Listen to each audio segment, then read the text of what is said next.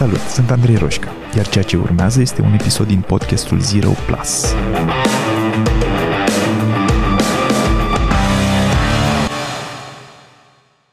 Salut, Manu! Salut, Andrei! Uh, people, astăzi am o... Voi avea o discuție cu Manu, Manuel Martonca de la Soft Fight. Um, vă povestește el un pic așa ce face Soft Fight, dar uh, eu am profitat de faptul că el are destul de multă experiență cu zona de uh, pricing.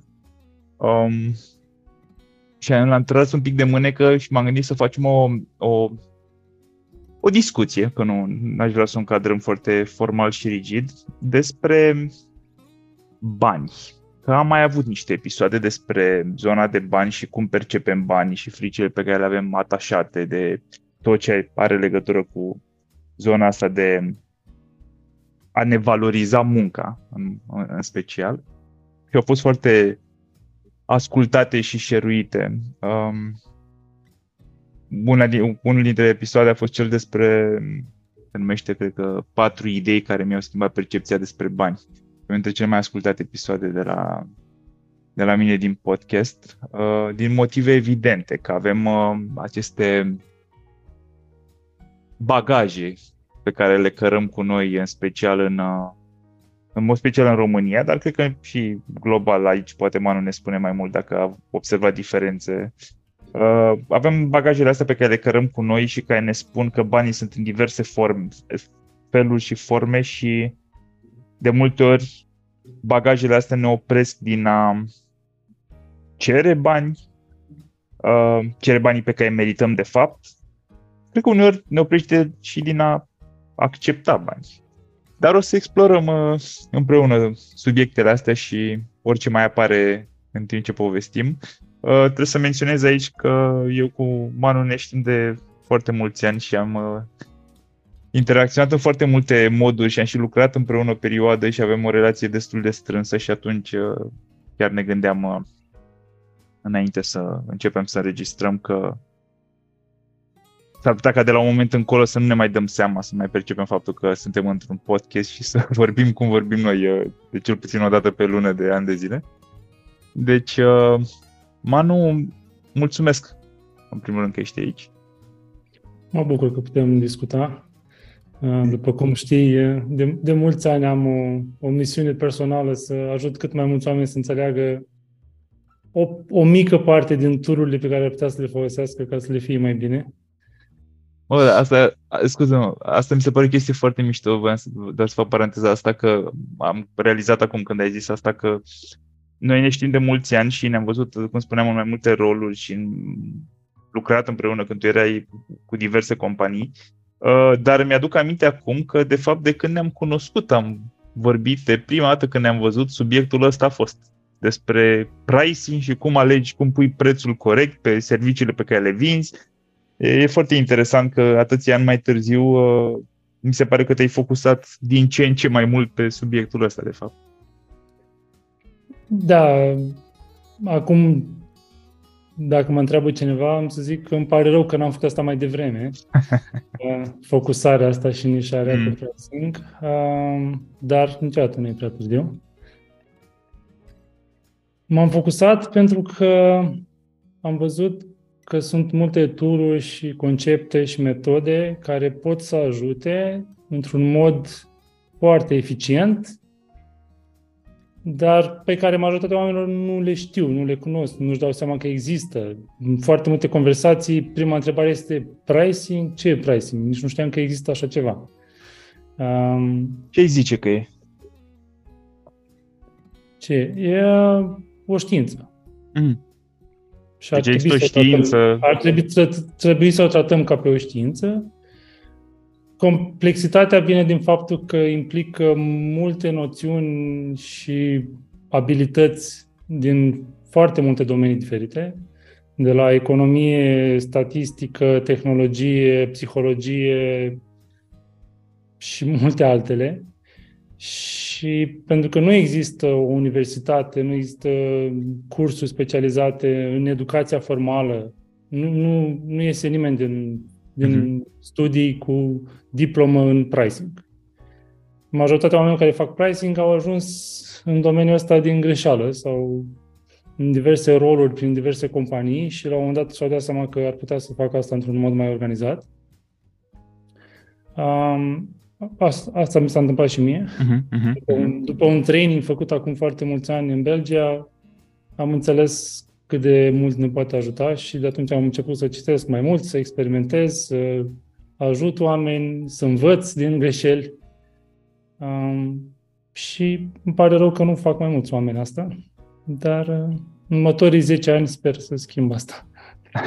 Da, bună misiune. Um, la, în ceea ce privește pricing-ul, uh, aș vrea să uh, încadrez un pic asta pentru oamenii care ne ascultă și să spun că, uh, și te rog să mă corectezi, că practic ce înseamnă? Înseamnă că, cum spune, e o știință prin care încercăm să găsim, să stabilim prețul corect sau cum să maximizăm Asta prețul? Nu, astea sunt, fiecare din astea sunt dimensiuni. Modul în care o văd eu și modul uh-huh. în mhm. care mă raportez la uh-huh. orice proiect sau uh, discuție pe care o am cu cineva e destul de simplist. Creăm valoare. Fiecare dintre noi, inevitabil, într-un mod sau altul, voit sau mai puțin voit, organizat sau mai puțin organizat, cu sau fără structură, creăm valoare pentru cineva. Pentru angajator, pentru clienți, pentru cei din jurul nostru. Val- pentru a crea valoarea asta avem niște costuri care pot fi financiare, de resurse, de timp, de stres, de sănătate Energie, pierdută, da. Mhm. sănătate da. pierdută da. și așa mai departe. De foarte multe ori, valoarea pe care o primim înapoi da. nu este echilibrată cu valoarea pe care am creat-o. Și, practic, avem costuri mai mari decât valoarea pe care o primim înapoi. Da. Și valoarea asta, evident, poate să fie financiară, dar poate mm-hmm. să mhm. fie și de învățare, relații create, mm-hmm. experiențe din care învățăm și așa mai departe. Mm-hmm. Pricing-ul pentru mine este tot ce putem face pentru a captura valoare astfel încât să echilibrăm balanța. Uh-huh. Nu schimbăm fundamental ce oferim, modul în care creăm valoare nu se schimbă. Putem folosi concepte și tool din pricing și pentru a schimba ceea ce oferim, dar nu e nevoie să ajungem acolo. Primul pas este să ne asigurăm că primim înapoi atât cât merităm. Da, și aici probabil că mare parte dintre oamenii care ne ascultă vor fi de acord sau vor, vor simți, sau cel puțin au simțit în trecut, dar probabil mulți simt și în prezent, că ar merita să primească un pic mai mult decât primesc acum. Un pic sau mult mai mult, mă rog, mai mult, pe principiu. E ceva de care m-am lovit. Inițial mi se părea că are universul ceva cu mine și că e vina altora că eu nu primesc cât aș, cât aș da. medita nu te recunosc pe adevărata ta valoare, nu? Da, exact. Apoi am, am, am văzut undeva, nu mai știu dacă am citit într-o carte mm. sau am zis cineva, în viața ai parte de ceea ce negociezi, nu de, de ceea ce meriți. Da. S-a aprins o mm-hmm. lumină undeva și de atunci, încetul cu încetul, am început să descoper tot felul de metode prin care ar trebui să fim mai atenți. Dacă, dacă, în primul, primul rând, dacă nu cerem, nu o să primim de cele mai multe ori. Da? Sunt foarte puține situațiile în care cealaltă parte, fie că e un angajator, fie că e un client, fie că e un cunoscut, o să-ți dea mai mult decât ceri.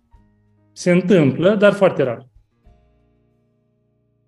Cred că, înainte să săpăm în continuare subiectul ăsta, care mi se pare foarte interesant deja, uh, ar ajuta să listăm un pic pentru oameni niște roluri sau contexte în care ei se pot regăsi ca să poată, în timp ce noi vorbim, să relaționeze la contextul lor. Um, ce îmi vine mie în minte acum este că ești angajat undeva și um, poate vrei să-ți uh, renegociezi salariul sau vrei să negociezi un salariu pentru o poziție la care vrei să te muți, că astea ar fi două variante uh, poate... Sau, sau Da, trece, zi. trece luna și ești nemulțumit, ești stresat Exact. și vrei să te hotărăști dacă, dacă schimbul de valoare e în continuare optim sau nu. Mhm, mhm, mhm. Uh, poate că sunt, în mod cert, sunt mulți oameni care ne ascultă care sunt în contexte de freelancing, poate că s- au uh, un mic business sau poate mai mare, sunt niște contexte deci în care au nevoie să pună un preț pe serviciile sau produsele pe care le vând și au nevoie să stabilească dacă e, uh, care, care ar fi un preț bun, corect, uh, din perspectiva asta a schimbului echitabil de care vorbeai tu mai devreme. Mai avem vreo, vreun context? Am astea cred că să le am, nu? Zi, zi, În zi. mod normal se aplică și reversul medaliei. Pentru că aceleași concepte, aceleași frici, aceleași influențe emoționale au impact când cumpărăm. Mm, ok. Și, practic, e același proces în oglindă cu cât înțelegem mai bine mecanismele psihologice, economice, cu atât putem fi și vânzători mai buni, dar și cumpărători mai buni. Mm, mhm. Da, e interesant uh, unghiul ăsta. Că cred că de atunci când ne gândim la pricing, de obicei ne uităm uh, în unghiul ăsta, cum cerem noi bani, câți bani cerem noi, nu neapărat uh, cât ni se cer. Și cât de... Este la, la fel de important și ai la fel de mult de câștigat, de multe ori chiar mai mult de câștigat dacă știi să cumperi mai bine. A, asta este, mă este, face... o, este o carte, este o carte pe care am o recomand în ultimul timp în Mhm. toate proiectele în care sunt implicat. Nu- N-am apucat încă să o citesc, nu mi-am cumpărat-o încă, dar de când am văzut titlul am zis aproape că nu trebuie să mai știu nimic. Se numește Să vinzi e greu, să cumpere și mai greu. Mm. Mhm. Pe, pe mine mă face să mă gândesc la, la o idee pe care am tot uh, regăsit-o în toate cărțile astea de um, sfaturi de management financiar, în special în zona de, poate și de investment, uh, de management al finanțelor personale în special. Și anume ideea asta că dacă vrei să ajungi să ai bani, generic vorbind, indiferent ce înseamnă asta, um, skill-ul cel mai important nu este neapărat să ajungi să faci mulți bani, ci să ajungi să păstrezi mulți bani din aia pe care îi faci. Pentru că sunt foarte mulți oameni care, odată cu creșterea veniturilor, își cresc și cheltuielile și, practic, nu ajung să pună deoparte și deci nu au ce să investească și nu reușesc să maximizeze averea, să spunem, pentru că nu știu să păstreze bani, pentru că îi aruncă, practic. Da. Revenind, um,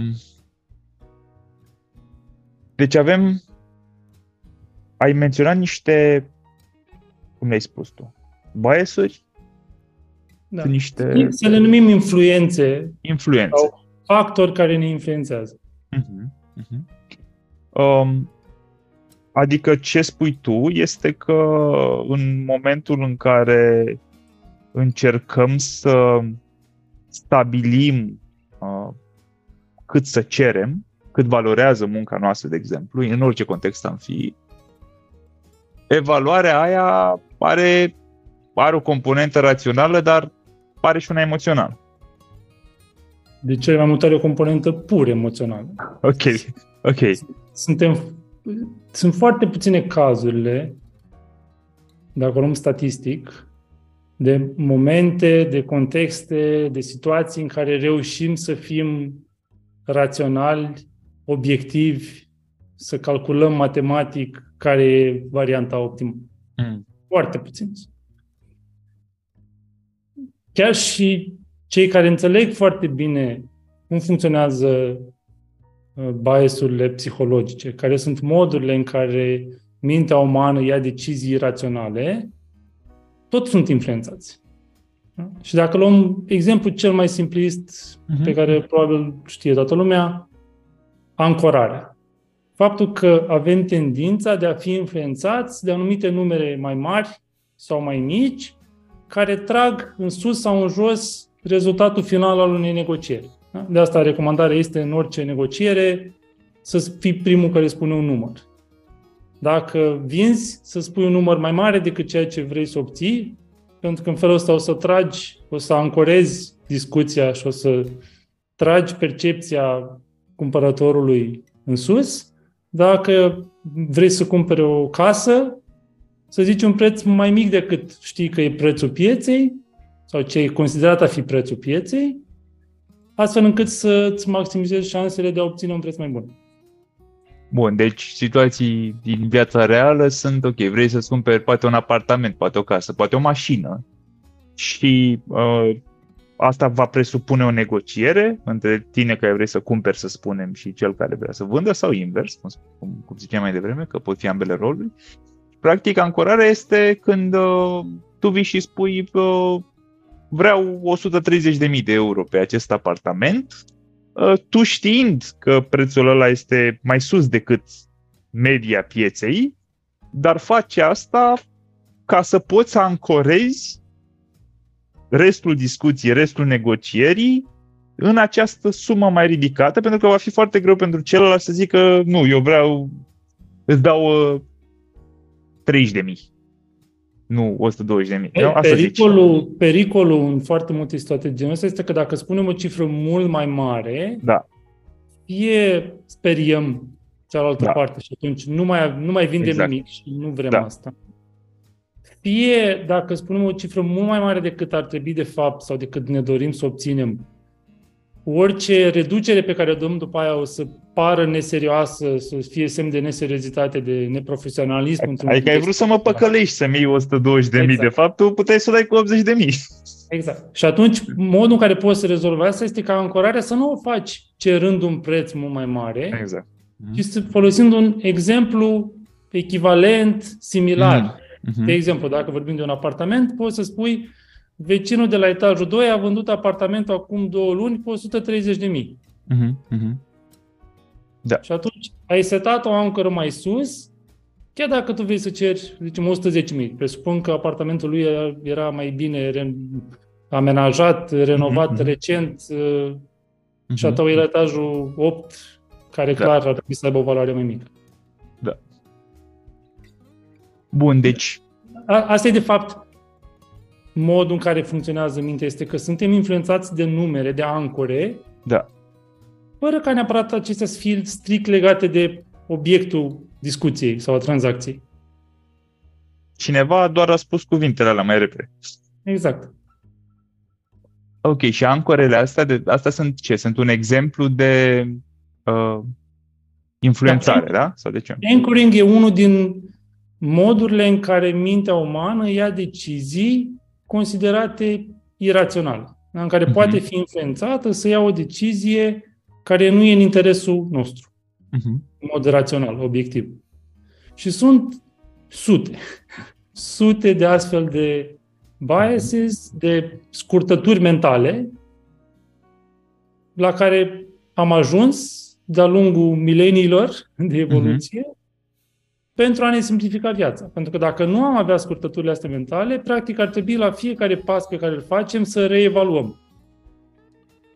Fac un pas. Care este riscul să cadă acoperișul peste mine? Care este riscul dacă ies pe ușă să treacă o mașină prin fața casei în viteză și să mă lovească? Și atunci, pentru că nu putem să facem reevaluarea asta chiar la fiecare pas, n-ar fi da. nu am mai putea trăi. Da, n-ar fi fezabil. Avem scurtături mentale. Da? de, foarte, de cele mai multe ori asta ne permite să trăim, în același timp ne duce și la decizii care nu sunt neapărat în avantajul nostru. Un alt Hai exemplu mai... care da, îmi place foarte mult uh-huh. e, are și un nume interesant, se cheamă apofinia în engleză. Okay. Okay. Este tendința noastră de a vedea legături între fenomene care nu sunt neapărat legate mm-hmm. între ele. Mm-hmm. Care ar fi un exemplu? Um, Sharks, uh, filmul Sharks, Așa. din anii 70. Da. După lansarea filmului, da. numărul de oameni care au mers la plajă în California în perioada respectivă, în lunile următoare, a scăzut dramatic. De frica atacurilor unor rechini. Ok. Ce nu au realizat oamenii este că riscul statistic de a muri într-un accident de mașină în drum spre plajă era mult, mult mai mare decât riscul de a fi atacați de rechid. Deci dacă, ar fi, dacă lor le era frică de un accident, ar fi trebuit să stea acasă înainte de lansarea filmului. Nu?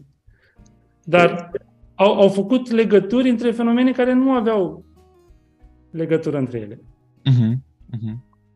Adică au conclu- concluzionat greșit, nu? Practic, asta exact. E practic orice conspirație și orice um, um, cum să zic, orice concluzii la care oamenii ajung de genul uh, se întâmplă X pentru că Y, de cele mai multe ori, mai ales dacă vine din zona de media da.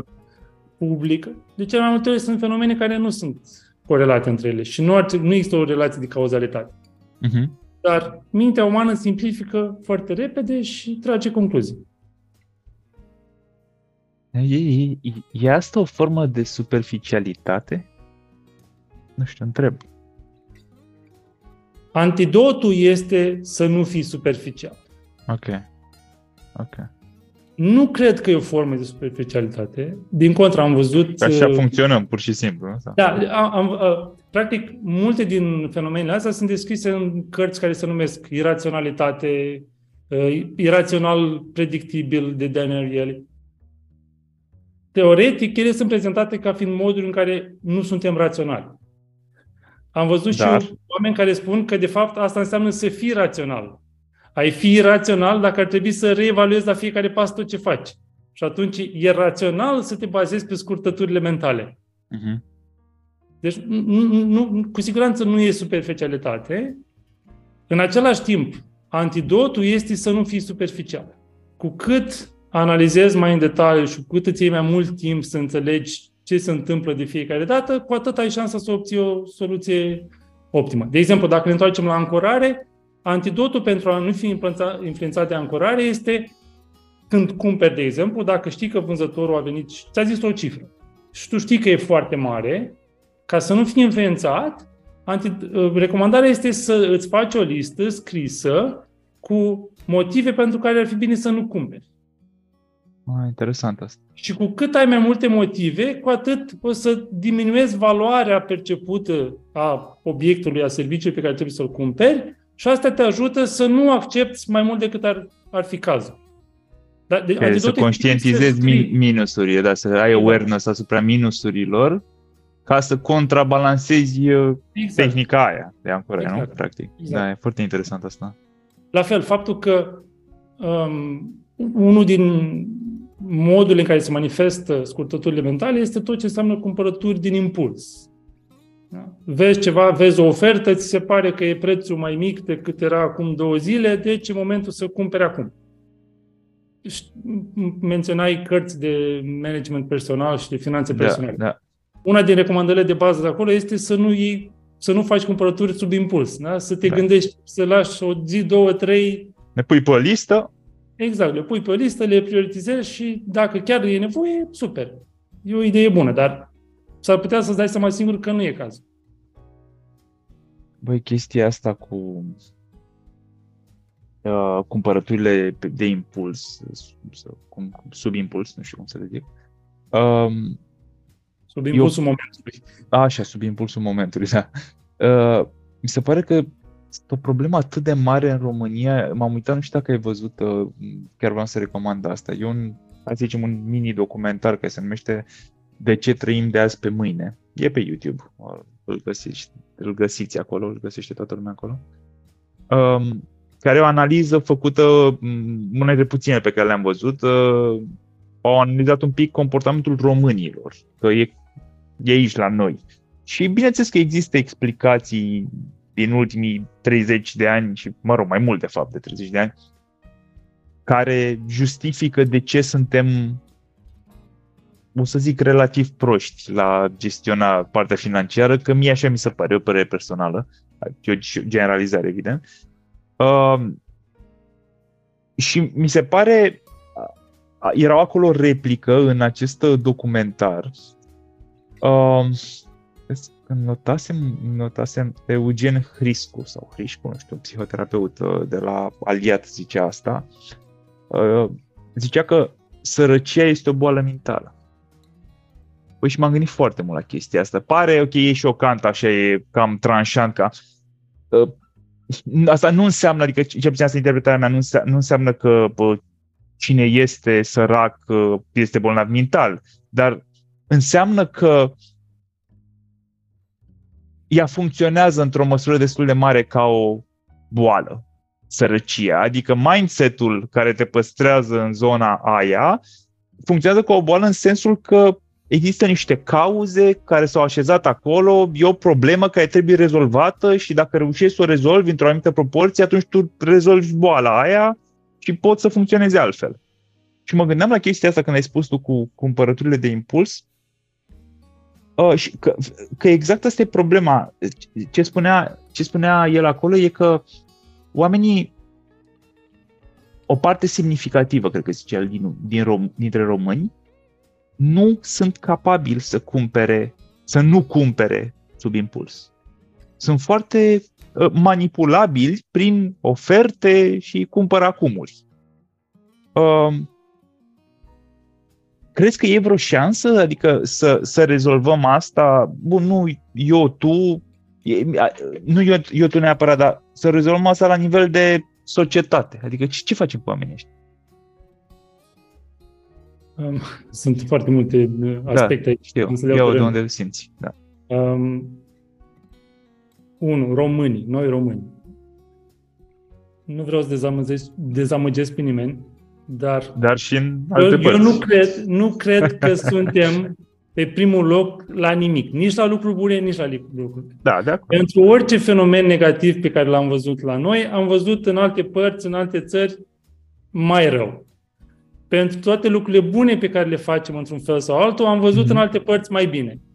Deci, am, pentru mine a fost mult timp o frustrare personală, dar m-am lecuit după ce am trăit câțiva ani în Belgia, mi-am dat seama că nu suntem cu nimic mai special, mai buni, mai răi decât alții. Suntem oameni, foarte multe din lucrurile astea le-am observat și am mm-hmm. lucrat cu oameni și din America de Nord, și din toată Europa, și din Asia.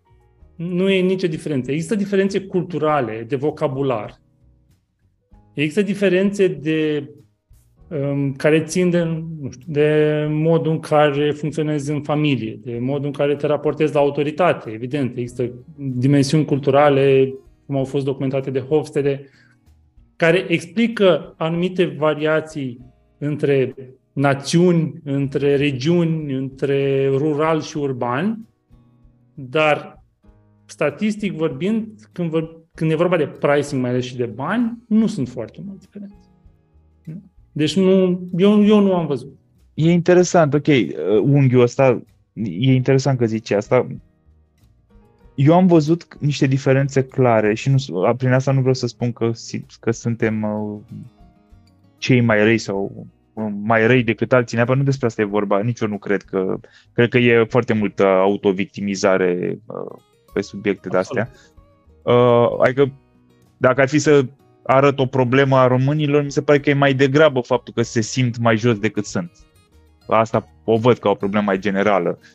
Dar uh, în același timp... Dar asta se întâmplă și în Polonia, de exemplu. Am da, sunt convins că se mai întâmplă și în alte părți. Da, da, da, da. Funcționează exact la fel. E, da, probabil că poate Europa de Est mai mult, nu știu, zic, poate. Deci, da, ce, ce vreau să spun e așa. Uh, există, eu am văzut-o din lucru unul la unul cu oameni, există o corelație foarte clară, evidentă, o corelație uh, între um, problemele majore documentate prin, financiare prin care au trecut uh, generații de dinaintea noastră, de la nu avem mâncare, la uh, nu avem acces la chestii de bază, la modul ăsta, la, ok, avem niște bani, dar nu prea ai ce să faci cu ei, că oricum sunt două chestii de cumpărat alea toate, după care, ok, după 90, inflațiile aia nebune de 2-300%, uh, niște uh, caritasuri pe aici, pe acolo, cu bani care au fost puși deoparte și dintr-o dată nu mai sunt, au plecat. Apropo de asta, uite, apropo de asta, Caritas, da?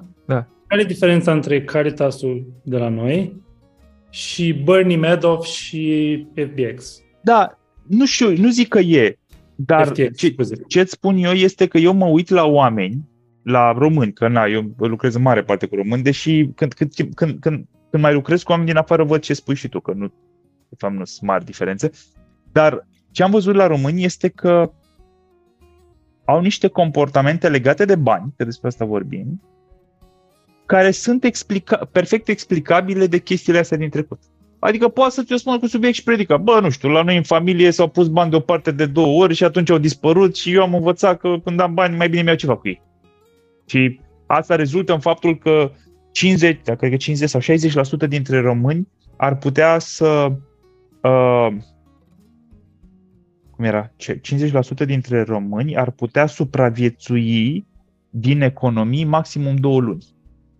Ceea ce pentru mine este scary. Bun, există o, aici probabil o proporție foarte mare de oameni care nu câștigă suficient. Tocmai, ai și o dimensiune economică, socială. Clar, clar. Deci acolo e altă, alt subiect. Da, dar în același timp, eu cred că dintre oamenii care ne ascultă pe noi acum, eu cred că sunt mai multe cazuri de oameni care câștigă ok, nu știu dacă mult neapărat, dar sunt probleme, adică nu au salariu minim pe economie, ok?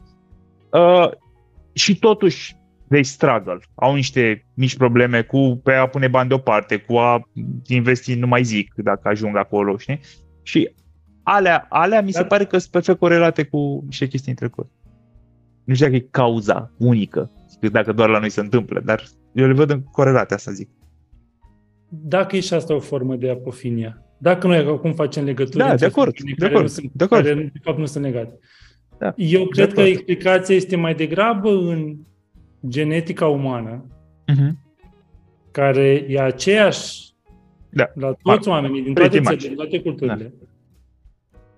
E mult mai ușor să vedem explicații în fenomene pe care le-am trăit, da? mai ales noi. Ne raportăm, ok, știm ce copilărie am avut, da. Și acum ne imaginăm ce impact a avut asupra credinței despre bani toate lucrurile pe care le-am văzut în copilărie. Da? Uh-huh. Eu sunt, nu sunt convins că n-am cum să demonstrez că nu sunt, nu fac nici neuroștiință, nici nu am făcut uh, studii pe milioane de oameni ca să am date să pot să demonstrez. Dar din tot ce am văzut până acum și ce aplic, eu plec de la ipoteza că foarte multe din fenomenele astea pleacă de la genetica de bază de la modul în care funcționează mintea umană. Care poate fi măsurat, poate fi uh, influențat. Da, bun, influența vine din faptul că înțelegem care sunt butoanele. Exact. Și, dar e mult mai util și acționabil da. decât dacă încercăm să înțelegem fenomene de acum 10-20 de ani pe care oricum nu avem cum să le validăm. Bun, și dacă ar fi așa, dacă ar fi, să zicem, preponderent venită din partea asta de, hai să zicem, genetică, care sunt explicațiile sau care ar fi niște explicații? De exemplu, de ce atât de mulți oameni um, Care e întrebarea? Că au probleme în a... De exemplu, hai să luăm exemplu care le-ai dat da? Așa. Um, dacă am bani în casă, mai bine cheltui decât să îi pierd peste două luni. Da? da. Dacă, de unde vine genetica noastră? De acum 10-20 de mii de ani, când eram hunter-gatherers, da? Da. Tot, tot ce aveai era, da, nu aveau Trebuia să cari cu da, tine. Da, resursele. Da, Resurs, da resurse da? pe care le aveai, da. Și atunci era obișnuit standardul și pentru mii, zeci de mii de ani, oamenii au consumat ce aveau. Da, adică nu avea sens să faci surplus. Nu avea sens să faci surplus, exact. că trebuia să-l cari dintr-o parte în alta. Să... Nu exista noțiunea de proprietate privată, da? Erau da. totul la comun. Trăiai în trib, da. în... Mâncai ce apucai și restul exact. dispărea, practic. Exact. Da, exact. Da. Ok, Dacă bun. vine de acolo. De, de acord, dar și atunci tu zici așa, încerc să înțeleg, zici că, bun, deci să zicem că vine de acolo, ce puțin mare parte.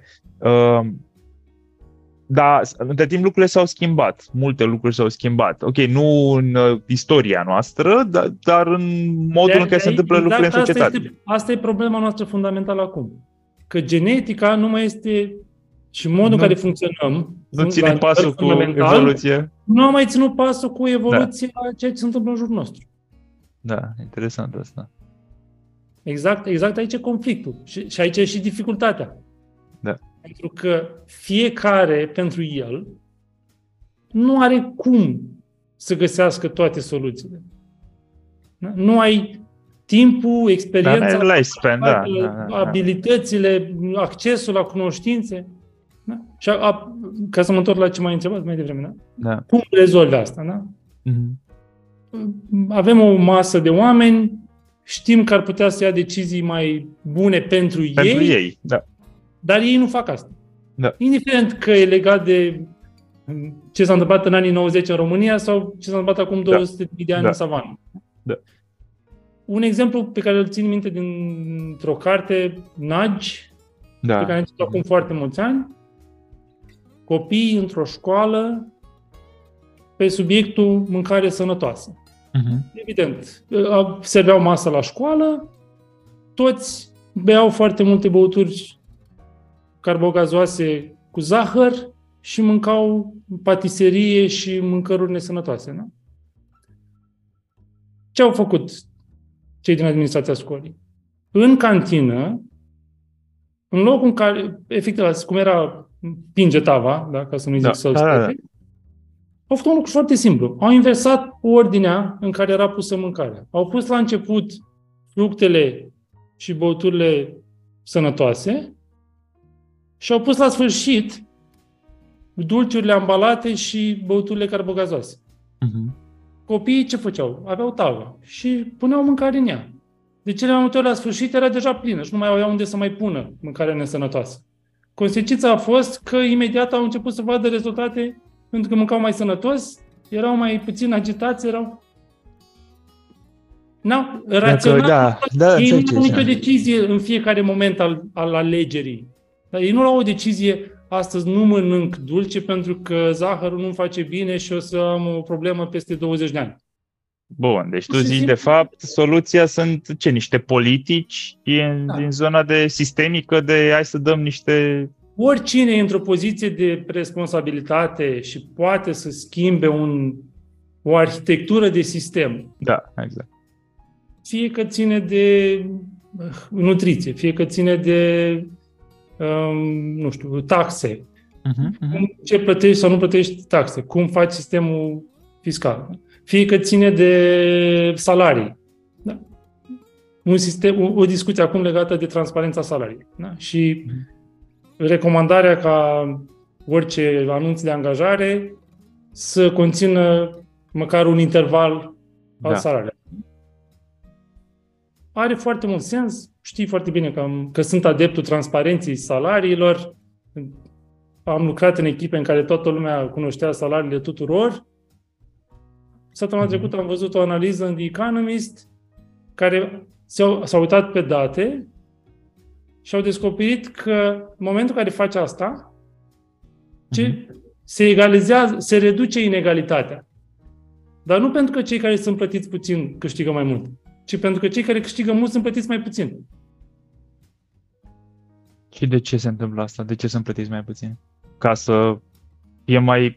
Asta este consecința. După, în țările în care s-au reglementat transparența salariilor da. și companiile sunt obligate să publice în anunțuri intervalul da. salarial pentru postul respectiv, câțiva ani mai târziu, consecința este că scad salariile în medie pentru toată lumea.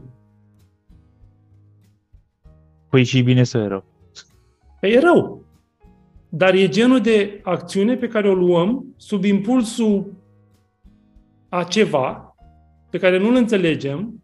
Nu, nu e nimeni care să gândească sistemul ținând cont de modurile în care oamenii iau decizii, de modul în care acționăm. Și atunci rezultatul final Interesant, e mai... deci tu, tu zici că tu zici că asta, asta e exemplu de soluție de HR, da, de resurse umane care, sau de management, care părea foarte bună, dar de fapt nu Exact. Da, e interesant. E contraintuitiv un pic, da. Și majoritatea sunt contraintuitive. Da. Um, în, dacă, dacă ne uităm la relația cu banii din perspectiva asta mai, ok, cauze de unde ar putea veni, fără să știm clar, unde intră zona asta de, din punctul tău de vedere, unde intră zona asta de credințe limitative? Idei de astea, că ai, ai zis câteva și mai devreme, și exemplu dat de mine cu uh, păstratul banilor, dar sunt, sunt multe exemple de oameni cu nu merit, eu nu merit mai mult de atât. Uh, banul e ochiul dracului, la noi e, sunt o grămadă de asta care vin din zona asta mai, uh, de, mai de la sat, așa. Uh, cum, cum să zic, înțelepciune de asta mai din popor, um, că banii nu, poți, nu cumpără fericirea, că sunt niște idei pe care oamenii le au, unii oameni le au în cap, din educație, din, de unde le-au luat fiecare, și care din experiența mea, din unghiul ăsta mai degrabă de psihologie, îi ține foarte frecvent pe loc, adică îi blochează, de exemplu, din a cere mai mulți bani, din a negocia mai puternic când merită. Îi blochează, cu, în, în primul rând îi blochează din a se gândi la subiectul. Da, exact. Asta, deci ei nu, asta e da. cel mai important aspect. Exact, da. E, e, dar asta, asta, asta și, e, și e răspunsul. L-am auzit de o mie de ori. E, bă, sincer, nu mi-a trecut prin cap că aș putea să cer mai mult. Exact. Da. Hai, din nou, dacă ne întoarcem la răspunsuri, Da. la, la genetică fundamentală, da? în fața oricărui pericol, avem trei reacții posibile. Mhm. Să fugim, să luptăm sau să înghețăm. Da? Mhm. Fight, flight or freeze. Pe subiectul bani, marea majoritate a oamenilor fie fug de subiect, pur și simplu, nu se gândesc la el, nu... Da, de- c- câți oameni nu sunt care sunt angajați de 10-20 de ani Mhm. și nu și-au negociat niciodată salariul pe bune. Da. Care ce înseamnă? Înseamnă să facă un research, să vadă cât ar putea să câș- De, de exemplu, ce, la, la nivel elementar, da? Dacă ești angajat de 3-4 ani într-o companie, mi s-ar părea de bun simț să mergi la trei interviuri la companii similare pentru același post ca să vezi cât ai primit. Deci orice negociere de salariu pe care o faci fără să faci research-ul ăsta e sortită eșecului. Da? Făcând asta, o să se întâmple mai multe lucruri. Fie îți dai seama că în altă parte poți să câștigi mai mult pentru același lucru și o să ceri puțin mai mult aici. Nu înseamnă că o să ceri la fel de mult, dar o să ceri puțin mai mult. Fie din contra, poți să dai seama că de fapt ai un salariu foarte bun, mult mai mult decât în alte parte. Și atunci i- n-ar trebui să insisti foarte mult la negociere ca să nu pierzi, nu știu, relația, să nu strici ceva ce funcționează. Dar orice decizie pe care o iei fără să găsești date, fără să găsești informații obiective, e o decizie suboptimală.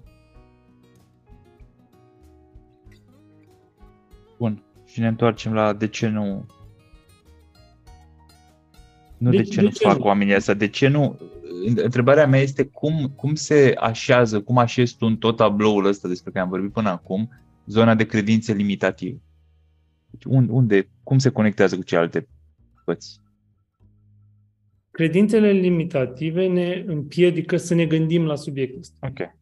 În momentul în care începi să te gândești, începi Da. să-ți pui întrebări, începi să discuți cu alți oameni, să citești nu știu, o carte, Da. să vezi un video pe YouTube, Mm-hmm. Ai o șansă Ok. să depășești credințele alea. Dacă nu faci asta, nu ai nicio șansă. Ești blocat în... Că, că în- nu ți acorzi. Da, nu ți acorzi Exact. șansa, practic, da. Eu- Eu nu am văzut pe nimeni care să încerce și să nu, nu aibă rezultate. În momentul în care începi să cauți, să pui întrebări, să citești, Păi da, dar știi de ce se Întâmplă întâmplă asta? Pentru că oamenii, uh, în loc să negocieze cu exterior, negociază în capul lor. exact.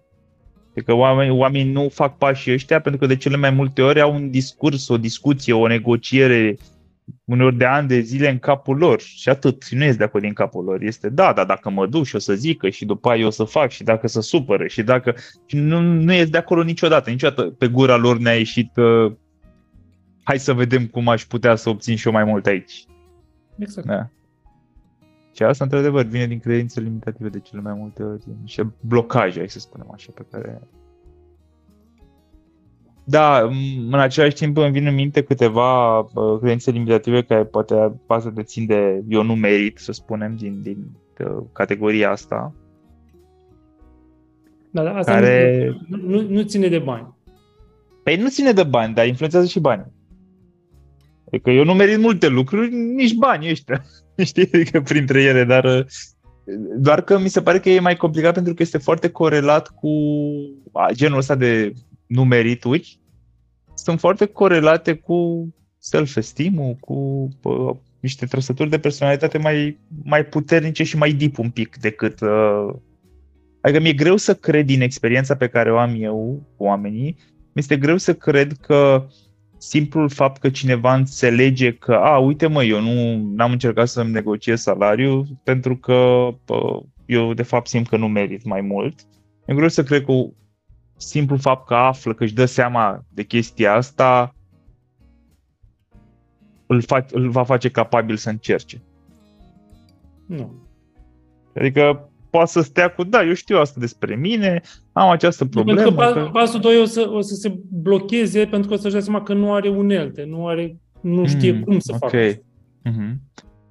Hai să vorbim un pic despre asta. Ce înseamnă unelte? Ai mai menționat mai devreme, dar ce înseamnă efectiv? Adică sunt niște categorii de unelte sau nu, cum, pentru mine cum ai... e orice poți folosi care să te ajute să obții un rezultat mai bun. Da? De acord. De exemplu, uh, să știi cum să discuți cu alți oameni pentru a obține anumite informații e o unealtă. Ok, deci skill de comunicare. Skill de comunicare. Da? Așa. În cazul prețurilor, da. asta înseamnă să știi să pui întrebări, să ai curaj să pui întrebări. Ehm, de exemplu, dacă vorbim de salariu, da? negocierea salariului.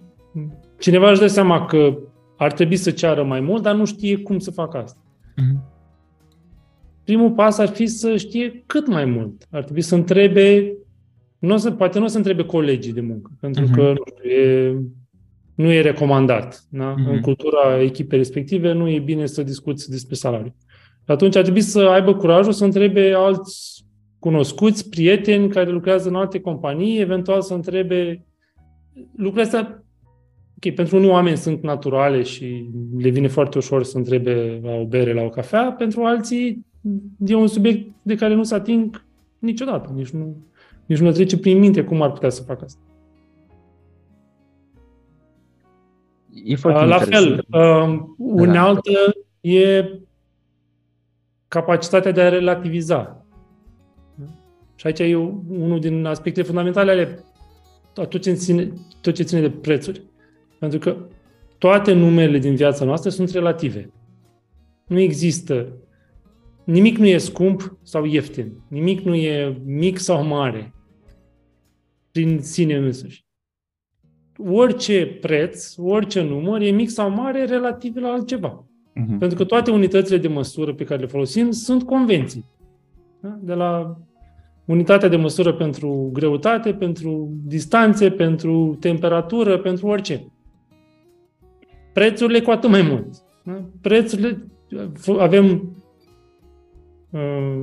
moneda da, unui stat emisă de o entitate este o convenție. Adică este... s-au adunat niște oameni și au zis, hai să fie așa de acum. Adică exact. se numește, universal, se numește fizic, leu și la un moment dat am, s-a hotărât că 10.000 de lei devine un leu. Da? E o convenție. Da.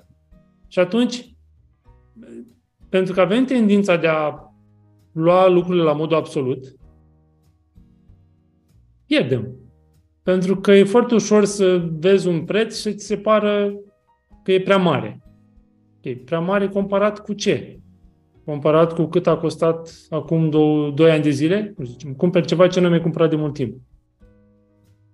E normal să fi crescut prețul între timp, pentru că e, mai ales acum e inflație foarte mare, da? Comparat cu, deci, cu, cu, cu ce simți tu că ar trebui să fie? Da, sau cu cât îți permiți. Da.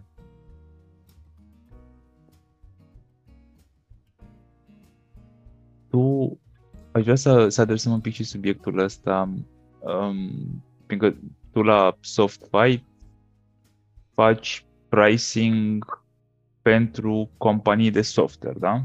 Da. Ai lucrat cu mulți owner de companii. Sunt curios ce ai observat la ei ca, hai să zicem, ca, ca pattern ca șabloane. Oamenii ăștia care au niște companii mici, mari, medii, de care au ei, uh, din România sau din afară, uh, tendința lor este să își pună prețuri pentru ceea ce vând mai sus, mai jos, mai față de, hai să zicem, nivelul optim? Una din credințele limitative care e prezentă în mintea majorității este cea că trebuie să avem prețuri mai mici ca să vindem mai mult. Mm. Pare o logică simplă. Oamenii, Pare... sunt mai mulți oameni care își permit sau sunt dispuși să dea bani, deci exact. o să luăm de mai mulți oameni, deci... Păi și? Cum e? nu e așa? Nu e deloc așa, pentru că funcția nu e liniară. Dacă scazi prețul cu 10%, nu o să vinzi cu 10% mai mult. Sunt foarte multe contexte în care s-ar putea ca scăzând prețul cu 10% să vinzi cu 1% mai mult. Sau să n-aibă niciun impact asupra volumului vânzărilor. Uh-huh. Există chiar și Veblen Goods, în care nivelul de vânzări, nivelul vânzărilor crește cu cât crește prețul. Da, normal. De ce produse se întâmplă asta? Sau servicii? De cele mai multe ori produse de lux. Da. Dar nu numai. Da? Adică nimeni nu vrea un inel cu diamant care costă 34 de lei. Exact, că nu mai are nicio valoare atunci. Dar sunt, se întâmplă, pentru anumite produse se întâmplă la toate nivelele lor de preț, da. pentru altele sunt anumite praguri. Uh-huh. Am văzut la un moment dat acum mulți ani, au o statistică, în anumite contexte, berea, era o bere belgiană, nu mai știu numele, foarte faimoasă, care, pentru că nu beau bere, nu țin minte numele, a, în anumite praguri de preț, dacă creșteau prețul, creșteau vânzările. Da, interesant. Bere, care teoretic e considerat consumer goods, da, mass market, toată lumea are acces, teoretic cu cât uh, pui prețul mai mic, tot o să vinzi mai mult. De fapt era exact invers. Stella Artois, mi-am adus aminte. Ah, Stella Artois. Stella Artois era uh-huh. Deci ce mă deci întreb... Deci asta e una din, una din credințele limitative da. pe care am observat la foarte mulți uh-huh. antreprenori. Că trebuie să fie prețul cât mai jos. Exact. Ca să vândă mai mult. Da. Uh-huh. Și asta evident că te duce într-o spirală negativă, pentru că dacă și ai... concurențial. Dacă ai trei concurenți în aceeași piață care fac asta, să termină cu piața. Adică... Exact. Da. Dar uh, știi ce mă întreb? Uh, partea asta de uh, setarea prețurilor uh, în, în continuare în zona de companii e influențată, deci bun, ok, unii e clar că unii știu mai mult, alții mai puțin despre pricing. Probabil că majoritatea mai degrabă mai puțin. Dar sunt niște, hai să zicem, niște forțe mai mari care influențează major uh, nivelul la care se vinde un produs sau un serviciu. Noi îl cumpărăm, de exemplu. Da, sunt, sunt trei forțe marșelate, aceleași pentru toată lumea. Costurile, concurența și valoarea pe care o creezi pentru clienți. Costurile te împing de jos în sus. Da? Costul de producție. Cost... Câte costă pe tine să faci produsul? De producție, de vânzare, de taxe, uh-huh. orice. Uh-huh. Cu câte costă mai mult, cu atât o să trebuie să pui un preț mai mare ca să fii sustenabil. Altfel... Ca să ieși pe plus. Exact. Da. Dar prin natura lor, la un moment dat, se oprește. Da. De acoperit costurile, nu mai ai niciun motiv să crești prețul. Uh-huh. Din direcția cealaltă ai concurența care teoretic te împinge în jos. Da? Cu cât ai mai mulți concurenți care vând produse, servicii similare, la o calitate similară, la un preț mai mic, cu atât ești forțat să scazi și tu prețul, ca să fii competitiv și să ai clienți. Iar clienții cea a treia forță, mai ales în contexte business to business, teoretic te împing în jos. Doar că de cel mai multe ori, dacă reușești să înțelegi cât mai bine valoarea pe care o creezi pentru ei, s-ar putea ca asta să fie singura forță care te trage în sus și te face să ceri un preț mai mare. Pentru că îți dai seama că valoarea creată, de fapt, e mult mai mare decât ai fi vrut să ceri ca preț. Și e, greșeala cea mai mare este să stabilești prețul bazat doar pe una dintre funcții. Mm. Marea majoritatea companiilor stabilesc prețurile bazate pe costuri. Mă, costă 7 lei, mai punem și noi 2 lei și gata, exact. prețul 9 lei. Da? Și e, apropo de credințe limitative, de multe ori e considerat un mod etic, moral, corect să stabilești prețul. Da? Îmi place okay. dimensiunea asta de etică și moralitate legată de bani. Mi se pare fascinant întotdeauna. E, n-are nimeni ce să-mi reproșeze dacă eu mi-acopăr costurile, îmi pun o marjă de 20-30% care e acceptabilă și am stabilit un preț. Doar că în momentul în care faci doar asta, cu siguranță nu e prețul optim. Și aici, în mod uh, foarte precis, folosesc cuvântul optim, nu prețul corect, pentru că prețul corect nu există. Exact. Prețul optim, în momentul în care stabilești doar bazat pe costuri, nu, e, nu are cum să fie optim pentru că fie ești ineficient, ai costuri mari și atunci nu vei fi competitiv și nu cumpără nimeni, fie ești foarte eficient, ești foarte bine organizat și atunci costurile tale vor fi mai mici decât ale concurenților. Ceea ce înseamnă că tu ai putea să ceri mai mult, dar nu faci asta. Lași bani pe masă. Și lași bani pe masă. Astea două uh, costurile de producție, da, sau de livrare, mă rog, a serviciilor, în cazul serviciilor, și piața, adică concurența, mi se pare că sunt ușor de înțeles. A treia dimensiune asta cu valoarea pe care o livrezi pentru clienții tăi mi se pare că e mai complicată, pentru că din ce am văzut eu și din experiența personală, noi avem niște presupuneri acolo, multe presupuneri despre ce cumpără de fapt clienții de la noi. Și voiam să vorbim un pic despre asta, pentru că mare parte dintre oameni, indiferent că sunt în rolul de owner de companii sau lucrează la o companie și poate cumpără ei alte produse sau servicii, um, își imaginează că sau nu că își imaginează, cred că nu se gândesc, nu, nu reușesc să cuprindă sau nu-și pun problema legat de ce tipuri de valoare se cumpără sau se vinde acolo de fapt. Adică dacă eu vând, mă gândesc că dacă eu vând o cană, cana asta, omul o să-și ia o cană care are nevoie de o cană acasă. Dar nu cred că se gândește foarte multă lume mai, mult, mai departe de atât. Asta e un exemplu foarte bun pentru că am curaj să pun pariu că majoritatea, dacă nu 100% din cei care ascultă podcastul ăsta, cu siguranță au cel puțin cu o cană în plus în casă decât mai mult decât Exact, exact. Dacă exact. nu mult mai mult în plus. Da. Acum, nu știu, 20 de ani, probabil că mulți dintre noi cumpăram fix ce aveam nevoie. Și atât. Și practic fiecare tranzacție, fiecare cumpărare era considerat, puteai să o consideri rațională. Mm. În momentul în care trăim într-o lume a abundenței, așa, care e realitatea pentru mulți dintre noi, nu mai cumperi ce ai nevoie. Și, practic, valoarea e întotdeauna, nu mai ține de utilitatea elementară, că o cană e o cană. Nu, de ce mai multe ori fie e un obiect emoțional, fie cumperi o cană, nu știu, dintr-un oraș în care mergi în vizită, fie o primești cadou și... Și sunt, sunt experimente repetate în multe contexte și în culturi diferite și în țări diferite și cu oameni de vârste diferite, care e foarte simplu. Și exact folosind căni. Se prezintă o cană și sunt întrebați oamenii, cât ai plătit pentru cana asta? Și răspunsurile variază. Zicem că media iese 4 dolari pe cană. La 5 minute după, experimentul, cercetătorul din experiment se întoarce la participanți și le zice am făcut o greșeală. De fapt, nu putem să vă dăm cănile astea, le-ați cumpărat cu 4 dolari, dar nu putem să vi le dăm, avem nevoie de ele în orele următoare la alte experimente, vrem să le cumpărăm înapoi. Cu cât ne le vindeți?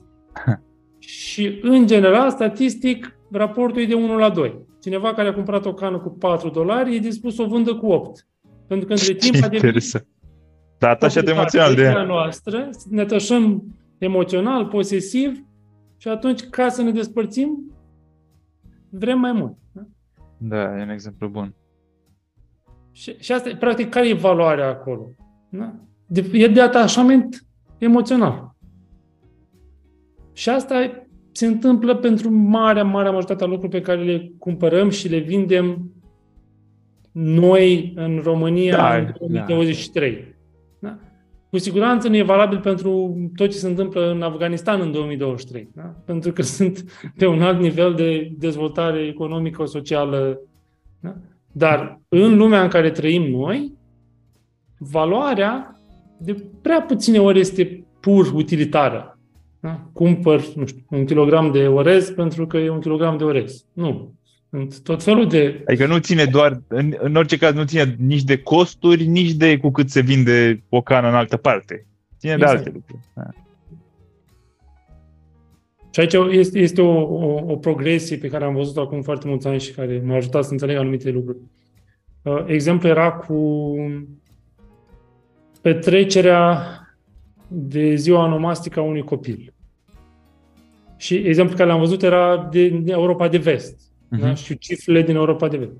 În anii 70, anii 60-70, obiceiul era ca fiecare familie să cumpere zahăr, fructe, cacao, orice e nevoie ca să facă un tort.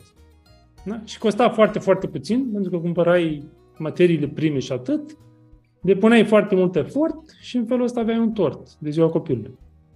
La un moment dat, producătorii și vânzătorii de alimente au descoperit că există o piață pentru cei care vor să cumpere uh, ingredientele deja procesate.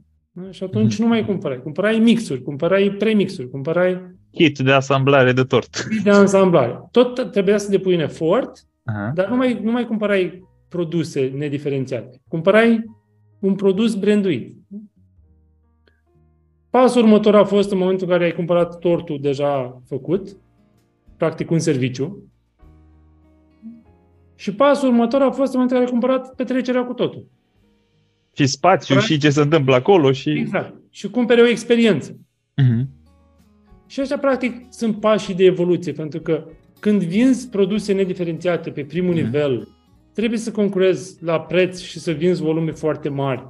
Și nu ai niciun control. Da? Ești unul dintre miile de furnizori și din nou, asta putem să o ducem la orice nivel. Fie că ești angajat, fie că ești freelancer, fie că ești, ai o companie.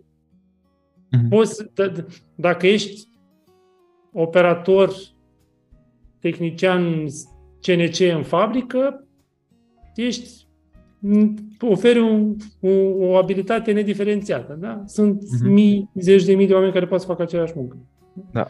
Dacă ești operator pe CNC și ești serios și vii la timp și știi să comunici cu colegii și uh, ești dispus să înveți o mașină nouă care e adus în fabrică și uh, înveți și să operezi o mașină cu 5 axe, nu doar cu 4, uh-huh. deja ai, te poți diferenția. Nu? Și asta e valabil la orice facem. Și cu cât poți să duci ceea ce vinzi în zona de servicii, experiențe complete, cu atât poți să ai o marjă de profit mai mare. Uh-huh. Pentru că ești într-o zonă mai rarefiată, cu mai concurență mai puțină și cu valoare mai mare pentru clienți. Și clienții sunt dispuși să plătească pentru un pachet complet. Deci, practic, dimensiunea asta a treia, deci avem, ok, uh, partea de... produse, servicii și experiențe, dacă e să simplificăm la maxim. Uh-huh. Uh-huh ce, la, la ce mă gândeam este că zona asta de uh, valoare pe care o oferim uh, și care te atașează cu celelalte două, da? Deci vine la uh, pachet cu costurile, cu uh, concurența, da? Și după avem valoarea pe care o dăm clienților, ca cele trei, să zicem, forțe, da? da? Cum am numit, care influențează prețul. Dacă ne uităm la această a treia forță de valoare pe care o dăm clienților, de fapt, întreb. Pare că are cel puțin două subdimensiuni. E uh, modul în care înțelegem clientul și ce valoare dăm noi de fapt clientului prin produsul sau serviciul nostru, dar în același timp avem și componenta de, valoare, de, de capacitatea noastră de a crea valoare. Pe exemplu, da de tine. Adică aici intră cât de buni suntem, cât de competenți suntem, nu? Aici ar intra, practic. Da, și, și aici sunt două dimensiuni Așa, da. foarte importante cea de realitate obiectivă, ce da. poți să livrezi, și cea ce de pot... ambalaj, de percepție. Aha, da, da. Pentru că tu poți să livrezi calitate la un nivel foarte înalt, dar dacă nu e bine documentată, prezentată, comunicată, comunicată da. clientului, da. nu o să perceapă valoarea la același nivel. Uh-huh. Evident, există și reversul medaliei, cei care nu, nu oferă calitate, dar o ambalează și o prezintă în așa fel uh-huh. Da. Nu despre asta e vorba. Deci, exact. din nou, premiza de la care am plecat este că suntem, e cineva care creează valoare pentru clienți și încearcă să aducă valoarea capturată într-o zonă la nivelul valori, valorii pe care o livrează. Da, da. Exact. Uh-huh. E, e un domeniu atât de vast să-mi dau seama. Bine, eu știu și din discuții anterioare cu tine, dar mi se pare, mi se pare amuzant cel puțin cât de puțin timp alocă oamenii în general și mai ales în mediul de business uh, acestui subiect de cât cerem este pe... O, este o statistică face. pe care am văzut-o în foarte multe locuri. Uh, spunea că foarte specific era pentru startup-uri de software, cel mai mhm. probabil din, din SUA. Fondatorii și echipa de management alocă în medie, șase ore subiectului stabilirea prețului. Șase ore în toată viața companiei. Oh my God. Deci nu șase ore pe săptămână sau pe lună. În toată viața companiei. Șase ore cumulat. Când recomandarea mea pentru oricine, cei cu care discut, este o oră pe zi. Dacă nu stai o oră pe zi cu gândul la prețuri, e prea puțin. Ar trebui să depui mai mult efort. Da, și e prea puțin în sensul că probabil pierzi bani. Ai exact. putea să iei mai mult. Nu probabil, sigur. sigur. Nu, nu probabil, sigur. Fără probleme. Da, e un subiect vast. Aș vrea să, fiindcă ne apropiem de, de sfârșit, aș vrea să, să recomandăm niște cărți oamenilor. Ai, ai menționat deja câteva nagi și ce mai, mai mai fost una? Nu mai știu ce mai fost. Dar... Uh, să vinzi e greu, să cumperi și mai greu. Așa. Uh, hai poate să recomandăm două cărți. Una mai pentru uh, persoane fizice și una pentru uh, antreprenori sau oameni care au companii. Ceva ce ai citit tu și ți s-a părut revelator și i-ar putea ajuta. Mă, mă uit pe raftul din fața mea. Așa, mai bine. Um, în general despre bani, una dintre cărțile mai recente care se uită și la componenta de uh-huh. educație financiară și de investiții și de ce înseamnă să gestionezi banii, The Psychology of Money de Morgan Housel. Ok. Nu, n-am citit. Mai aștept. Iar pentru zona de business profesional, cartea care pe mine m-a ajutat cel mai mult și mi-a schimbat perspectiva la foarte multe aspecte e Priceless, de mm-hmm. William Poundstone. Ok. Good. Mulțumim frumos. Unde, unde dau oamenii de tine? Uh, știu că tu lucrezi uh, cu companii, în special cu companii de software. Uh, dați-ne un pic unde dau de tine, dacă vor să te întrebe ceva, să faceți un parteneriat, să lucrați împreună. Sunt destul de activ pe LinkedIn, uh-huh. aproape în fiecare zi, mhm. postez uh-huh. câte ceva, comentez, uh-huh. încerc să, să-i ajut pe oameni să înțeleagă cât e de important să se gândească la pricing. Okay. Sau pe website-ul, website-ul nostru softfy.com. Softfy.com Manu, sper să mai uh, povestim în formatul ăsta, că aș mai fi avut vreo două, trei ore, dar am zis să o ținem așa digerabilă, că e un subiect la care oamenii nu se gândesc în general și eu simt că prea mult poate să fie overwhelming pe acest subiect. Uh, îți mulțumesc mult că ți-ai luat timp să povestim astăzi. Și eu mă bucur că am putut să, să discutăm în, în, în, despre un subiect despre care cred că ar trebui să, la care ar trebui să ne gândim tot timpul, dar eu și că mie... foarte important, simt, simt nevoia să, să specific ceva. Eu nu cred că banii sunt totul, nici pe departe. Din Hai, contră. Da. Banii sunt o consecință. A valorii, nu? Sau Crearea ce? de valoare e mult mai importantă decât capturarea ei. Mm-hmm. Problema este că dacă nu ne gândim la capturare, nu o să se întâmple. Și atunci e important să ne gândim la ambele în același timp. Da, e, e bună observația, pentru că și eu când m-am gândit la ce putem povesti, ce am vrea să povestim în episodul ăsta, uh, azi, cumva am avut în minte aceeași direcție sau aceeași idee, că există mulți oameni și eu am cunoscut mulți,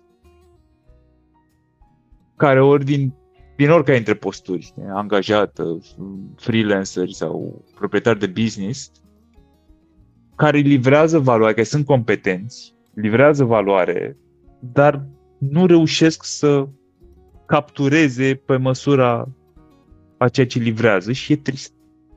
E trist pentru că, de fapt,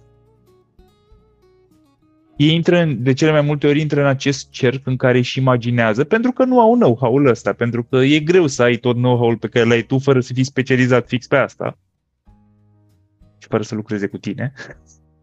Uh, e foarte e foarte contraintuitiv să te gândești că ar putea exista de fapt un domeniu destul de vast în care eu aș putea să învăț lucrurile astea. Nu. Ce e mai natural și mai intuitiv e să zici, a, păi atunci muncesc mai mult sau trebuie să-mi fac eu treaba mai bine și o să, prim, o să vină bani. E că, ok, uneori vin, dar de cele mai multe ori nu vin singuri. Da, și asta mi se pare într-adevăr că e o, e o idee bună cu care să-i lăsăm pe oameni. Bine, îți mulțumesc frumos.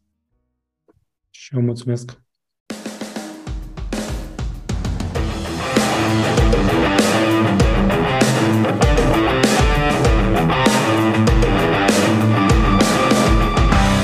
Ascultat podcastul Zero Plus cu Andrei Roșca. Dacă ți-a plăcut, m-ar ajuta mult să-i trimiți linkul și unui prieten sau să-i dai un share pe social media. Și nu uita să te abonezi mai jos ca să fii notificat imediat ce apare următorul episod. Iar dacă treci printr-o perioadă în care te simți blocat sau pur și simplu vrei să accelerezi, intră pe site-ul change.ro pentru a face următorul pas. Iar până data viitoare, nu uita că a ști nu e suficient. Ai nevoie să acționezi.